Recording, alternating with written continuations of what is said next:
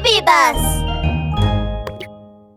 ラブール警部レッツゴワンラブール警部の安全事件簿。くまノンの大ピンチ。前編。ついにこの日が来た。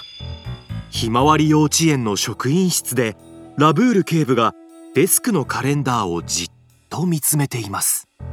そこには今月の最初の火曜日に赤い丸印がつけられていました。チャトラ先生は先月の最初の火曜日に行方がわからなくなった。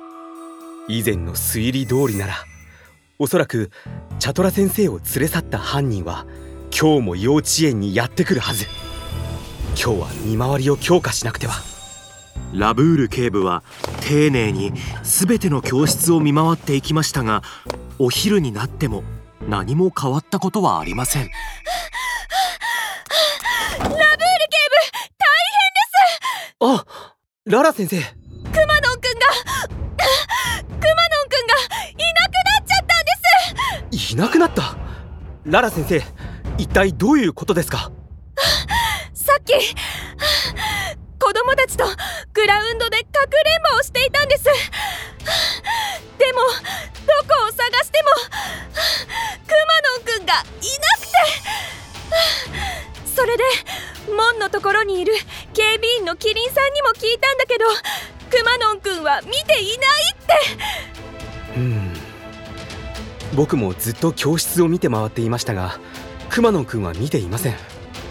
ラブール警部は顔をしかめました。ひまわり幼稚園には出入り口が一つしかありません。防犯カメラの映像を見に行きましょう。何か手がかりが見つかるかもしれませんラブール警部たちが警備室にやってくると警備員のキリンがすぐに防犯カメラの映像を出してくれました。しかし何度見ても映像にはくまのんくんの姿は映っていません。わ私は門のところでずっと警備していましたがここから出て行った子供は絶対にいません。でも幼稚園の中をいくら探してもくまのんくんはいなかったんです。一体どこに行ったんでしょう？ララ先生が耳を揺らして焦っている横でラブール警部がじっと防犯カメラの映像を見つめているとある人影に目をつけました。ストップ！キリンさんここの映像を拡大してもらえますか？キリンがすぐに画面を拡大するとガリガリに痩せた虎が滑り台の下でしゃがみ込みスコップで土を掘っている姿が映っていました。これは園芸職人のガリトラさんよ？どうして滑り台の下を掘っているのかしら？うーん。まるで何かを探しているようですね。映像に映っているガリトラはしばらく土を掘った後お尻をはたくとスコップをトラックの荷台に投げ入れすぐに車を出発させました。そのトラックの荷台には他にもいろんな工具や段ボールが乗っていました。するとラブール警部は防犯カメラの映像を一時停止させくまのんくんの居場所が分かりました。どこにいるの？ここに映っているの？でもトラックには工具箱や園芸用品の入った段ボールしかないようだけど。ここですよ。ラブール警部が段ボールの一つを指さすとその段ボールの隙間から小さな茶色い耳が見えます。くまのんくんはおそらくかくれんぼをしている時にこの段ボールの中に隠れたんです。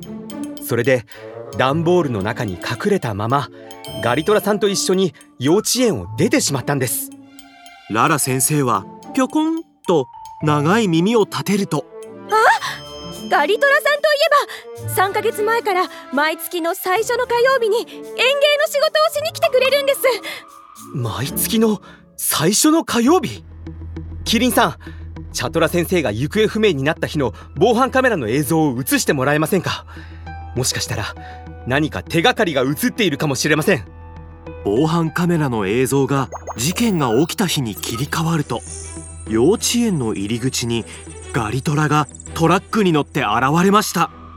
しかし奇妙なことに荷台には段ボールしか乗っておらず緊張した表情のガリトラの手には何枚かの紙が握りしめられていました。おかしいですね。うん。幼稚園に園芸の仕事で来たにしては荷台には大きな段ボール箱だけで道具がないようですしそれに手に何枚か紙を握りしめている。そうね。普通の紙くずならゴミ箱に捨てればいいのに。ララ先生の言葉を聞いてラブール警部の瞳に鋭い光が宿りました。わかったぞ。あの紙切れはチャトラ先生の手帳から切り取られたものかもしれません。つまりガリトラさんはチャトラ先生を連れ去った犯人である可能性が高くそしてクマノンくんまでも連れ去られてしまった。急ぎましょう。